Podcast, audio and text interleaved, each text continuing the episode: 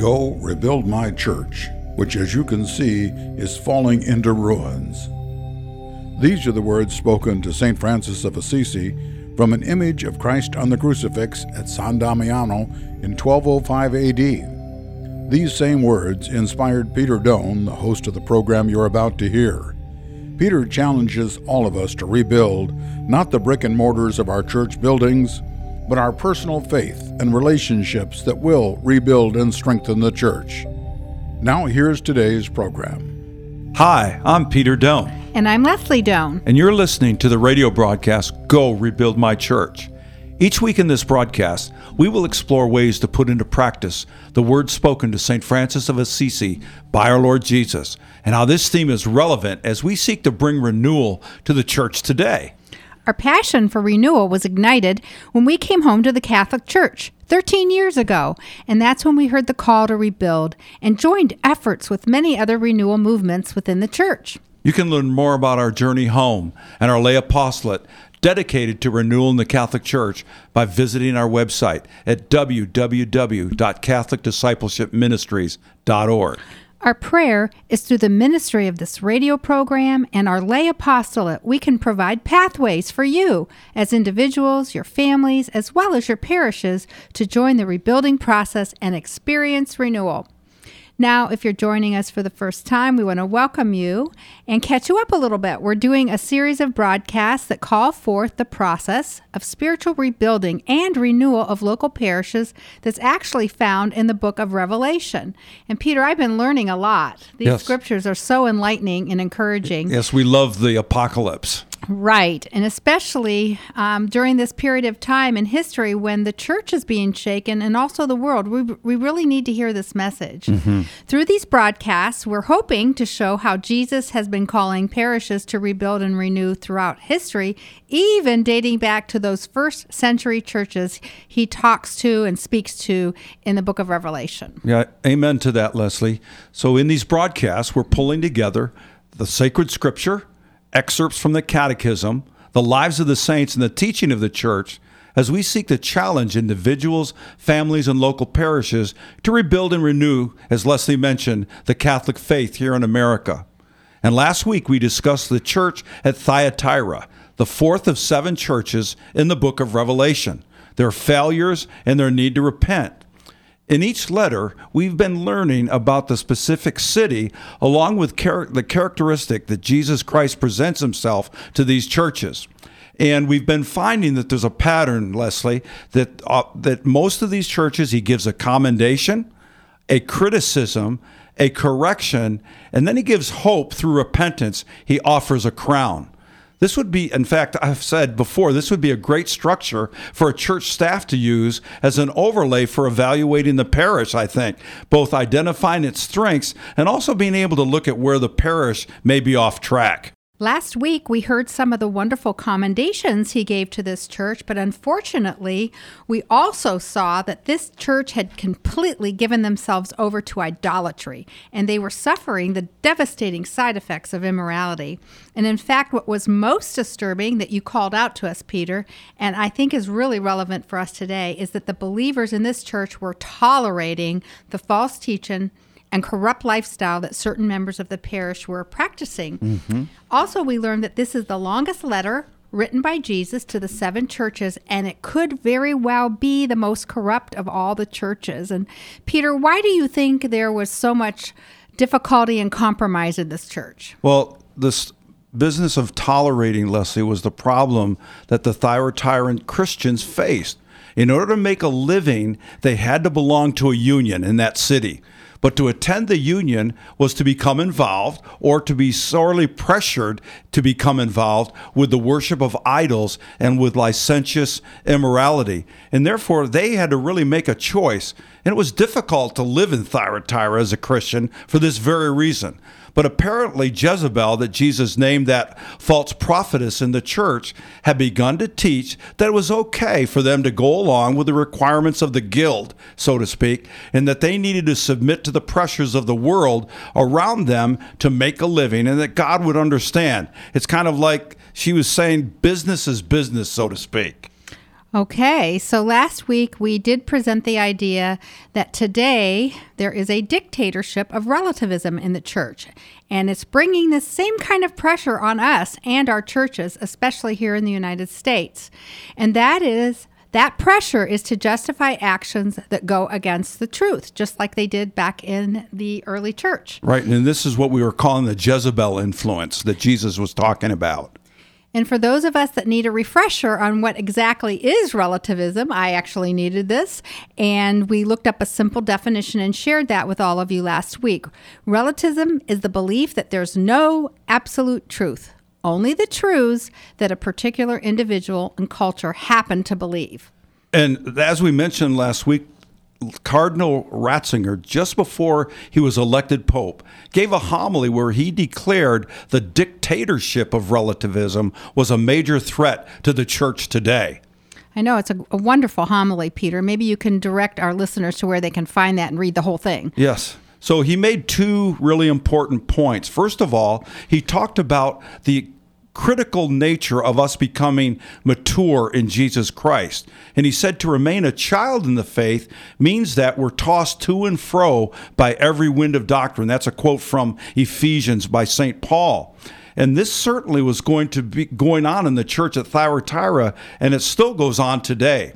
Secondly, he said relativism, which is allowing oneself to be tossed to and fro like a child, carried about by every wind of doctrine, seems to be the only attitude that can cope with modern times. He's saying this is what we think we need to do.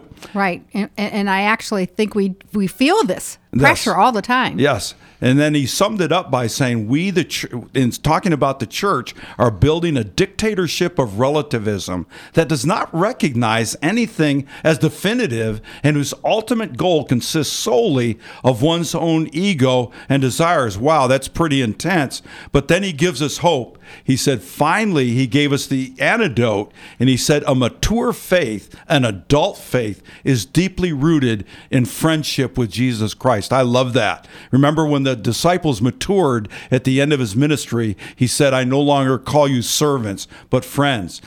The Pope said, It is this friendship that opens us up to all that is good and gives us a criterion, which is really important here, by which we can distinguish true from the false and deceit from truth. Well, I think, Peter, we can all identify some areas where we're being tossed to and fro. At least I know I can. And can you just provide us some current examples of that dictatorship of relativism and where it's happening in the church today? Well, there's there's uh, things going on in the church right now that people are discussing that's really front and center around all this, Leslie. For instance, uh, voting for pro-abortion candidates as a Catholic. Uh, proponents of gay marriage, transgender ideology, and the whole debate over pro choice politicians receiving the Eucharist. These are just a few examples, I think, of fighting that Jezebel spirit being tolerated in many of our churches today, just like Thyatira. But these people and those who think like this are not our enemies, Leslie. We're no, not they really about, aren't. No, but what we're reminded that St. Paul said in 2 Corinthians, indeed we live as human beings, but we do not wage war according to human standards. For the weapons of our warfare are not human, but they're divine power to destroy strongholds. That's the bottom line. In order to recognize and cast away the Jezebel influence in the church, we must be delivered from this de- dictatorship of relativism, encounter Jesus Christ, and transform the culture. Right, because there's strongholds behind all of these uh, things that are going on right now. Yes. Okay, well, this is a great place to take a break. And when we return, we'll learn more about the Jezebel influence and how we can apply the warnings given by Jesus to the church at Thyatira. You're listening to Go Rebuild My Church. This program is underwritten in part by Willie and Deborah Wood in memory of their parents, Woody and Joyce Wood, and Bill and Elsie Brooks. Catholic Radio Indy thanks the Wood family for their support. Have you ever thought about joining the Catholic Church? Have you just wanted to explore the Catholic faith? All you need to do is call your local Catholic Church for more information We are always happy to help you in your journey to discover and learn more about the Catholic faith. We have classes that are almost year-round, and the classes and information sessions do not involve making a commitment, and there is no pressure to join. Please call your local Catholic parish for more information today and start the journey of one day possibly becoming Catholic as well. God bless. An interview with Father Trenton Rauch and his story on how Catholic radio influenced his vocation. I was not struck uh, by lightning and knocked off my horse. I had a lot of time driving in the car listening to the radio. And I just gotten to a point where I would prefer to listen to something that would be in intellectually stimulating. And um, at the same time, I was learning about the faith, particularly the apologetics. Catholic radio, building faith, building vocations. Like coming up for air, like a time of rest after a big race, like a good meal after a long day. Jesus, what you need, just when you need Him. Catholic Radio Indy. Welcome back to our radio program, Go Rebuild My Church. Today we're focusing on the fourth of the seven local churches or parishes in chapters 2 and 3, the church at Thyatira. So let's look at Revelation 2 24 29 and read what else was going on.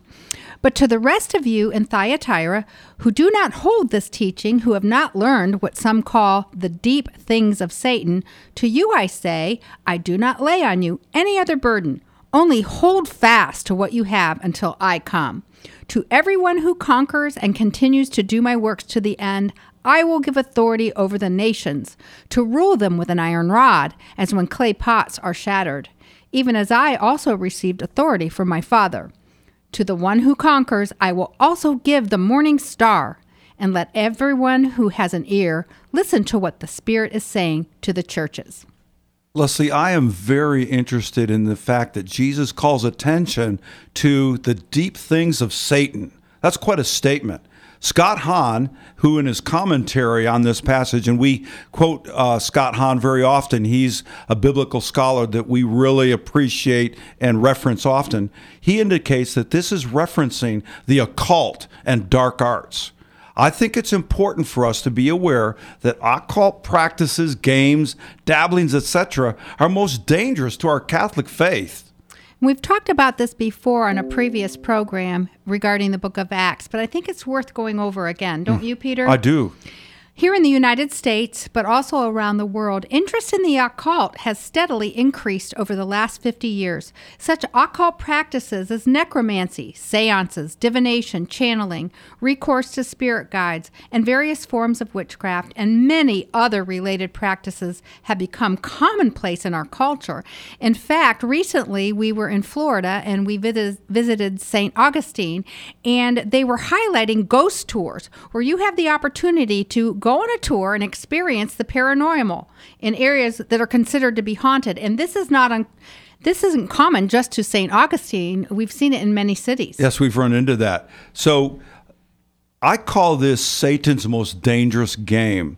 And I'd like to reference the well known exorcist from the Archdiocese of Indianapolis, Leslie, Father Vincent Lampert, on his comments about the occult. And it's very important, I think, to what he says. The word occult, he says, comes from the Latin word occultus, meaning hidden or secret. See the connection between that and the deep things of Satan. It focuses on the knowledge of the paranormal, as you mentioned. Its basic root is that people want a glimpse into the future. It is associated, he says, with such things as palm reading, mediums, Ouija boards, tarot cards, psychics, pendulums, that's interesting, yoga, crystals, magic, and horoscopes. And Father also mentioned superstitious practices such as knocking on wood and witchcraft.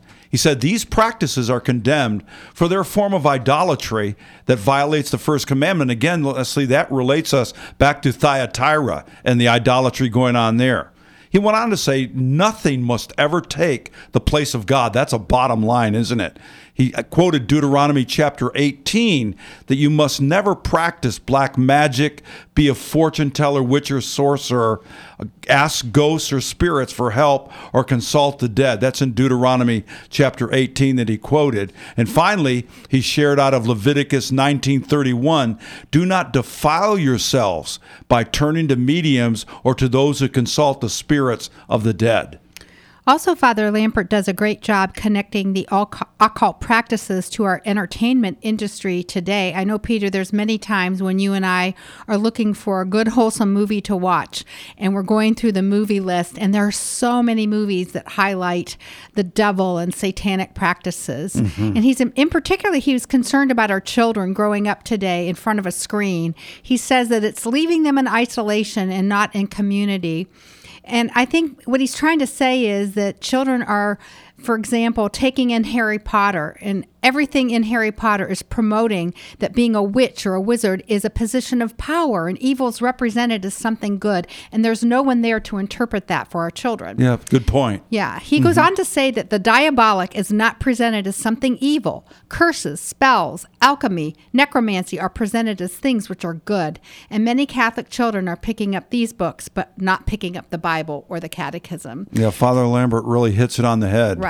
It goes without saying that this rapid rapid growth in the popularity and practice of the occult is causing some confusion, Peter, among our Catholic brethren, and many of us are uncertain of how this actually relates to the Catholic faith. So, Peter, when the scripture talks about occult practices or as we've been le- reading today in revelation the deep things of satan what are mm-hmm. what what should we take note of well so any evaluation of occult practices must be done in considering the 10 commandments the nations surrounding the ancient israelites were polytheistic they believed in many gods and meaning they worshiped these gods. Interestingly enough, in the Old Testament, Jezebel introduced the worship of Baal. Leslie, to the Israelites. And you can see the connection here. This was happening also in Thyatira. In stark contrast to this, God reveals to the Israelites his true nature as the one almighty and transcendent creator of all that exists. Worship was to be directed through the commandments only to the one true God. To direct worship or religious practices of any other kind and other gods was to engage in idolatry and false worship. Well, in our small group, we're actually reading a book right now called The Decalogue Decoded What You Never Learned About the Ten Commandments by right. Father Brian Mullady. I think I'm pronouncing that correctly. Right. And last night, our discussion was all around the first commandment. Mm-hmm. And we talked a lot about how the first commandment is a call of fidelity or faithfulness and to give God our whole being as our creator and the source of our very own dignity. So, Peter, please help us understand now where does the connection to Jezebel come in and why does Jesus specifically call her influence out and warn us about the deep things of Satan? Well, again, as Father Lampert points out, the scripture mentions some specific occult practices that violate that first commandment. And these practices were pervasive among the nations surrounding the Israelites. And this is why God was warning the people to avoid being polluted by those cultures. And it's, and it's very relevant for us because they're pervasive today as well. Yes, they are. Uh, the Catholic Catechism also in paragraph 2116 through 2117 reiterates exactly what Deuteronomy 18 and Leviticus pointed out and names specifically some of these practices. And going back to your way you describe the occult, you've always said it's Satan's most dangerous game. So why do you call it that? So the reason for that is often Satan presents these practices as games that they're harmless. But both you and I have had personal experiences where occult practices came to us in a very unassuming way, didn't they? Well, for example, when I was growing up, we received the Ouija board for Christmas one year, mm-hmm. and we're a good Catholic family. And I can remember like yesterday, Leslie, when I was walk or walking through an amusement park that we would go to every summer as a family, and I went in and had my palm read by a palm reader. Okay, well, definitely these are Satan's most dangerous game. And so at this point, we're going to take another break, listeners. And when we return, we'll continue to discuss how individuals, families, and local parishes can begin to identify and protect our families and our homes from the occult influence. So please stay with us. You're listening to Go Rebuild My Church. This program is underwritten in part by Willie and Deborah Wood in memory of their parents, Woody and Joyce Wood, and Bill and Elsie Brooks. Catholic Radio Indy thanks the Wood family for their support. Hi, I'm Peter Doan. And I'm Leslie Doan. And together, we host the radio program Go Rebuild My Church. We've entered a beautiful season that I look forward to every year, the Advent season, where we celebrate and prepare our hearts for the coming of the Lord. Our Catholic faith teaches us that Jesus indeed has come 2,000 years ago, and also that Jesus will come again. And there's a third dimension that Jesus comes to us presently in the Holy Spirit to enrich our lives and produce hope in his future coming. So we want to wish all of you a holy Advent and a very, very Merry Christmas. When you're tired of doing life alone, come back here. We enjoy the company. We hope you do too better together. Catholic Radio Indy. You're listening to the radio program Go Rebuild My Church, and today we're continuing our series, The Call to Rebuild the Church here in America, by studying the seven churches in the book of Revelation. And in our last segment, we discussed how in Revelation 2, Jesus rebukes the church of Thyatira for tolerating Jezebel's teachings, which we now know caused the early believers to violate the very first commandment. We also saw in Revelation 2 24 that there were some who did not hold to her teachings and had not learned the deep things of Satan or the occult. And this is a warning to us to stay away from the occult, isn't it, Peter? Yes, we need to avoid it at all costs. And if we've dabbled in the occult, we can eliminate this kingdom of darkness from our lives. As we mentioned, when we realized that we had inadvertently been involved in some of that, that we cleanse went through a cleansing in the name of the Lord. The rebuilding and renewal of the church starts with us. So here are some areas we should focus on in our homes and families. First of all, our home should be a sacred, peaceful place in which we live and should be clean and orderly spiritually. The power of evil abhors spiritual cleanliness and prayer and and Catholic Christian music going on and, and sacred spaces that we put together where we bring our family together to worship. Secondly, we can remove or should remove or destroy anything in our home that has had something to do with witchcraft, a spiritualist, a medium, an oriental religion, or cult and that has been used in a superstitious way. Now, this next one, Leslie, you just had uh, an opportunity and experience lately on this, and that is do not keep jewelry that is symbolic of witchcraft, Eastern or pagan religions as a sign of the zodiac. I know. I was going through my jewelry drawer and I found an old bracelet that had a, a, a, symbol on it, and I needed to throw it away. And you weren't aware of that at the time. No. You received it as a gift. Right uh, we should, this is really important. We've talked about this a few weeks ago. We should remove and burn all pornographic pictures and magazines. We need to get rid of all religious literature that does not agree with the basic truth of our faith that Jesus is divine. This would include things that come from non Christian organizations like Jehovah Witnesses, Mormons, and Christian Science, and things like that.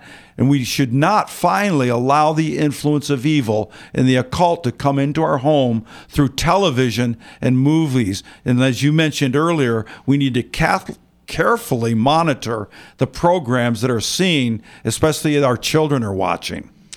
However, on the positive side, we can we're called to seek God's presence in our homes. And although you and I are not priests, as baptized Catholics, we do have the power that we often do not realize. And St. Paul, in his letter, told the Ephesians this truth. He said, How very great is his power that works in us.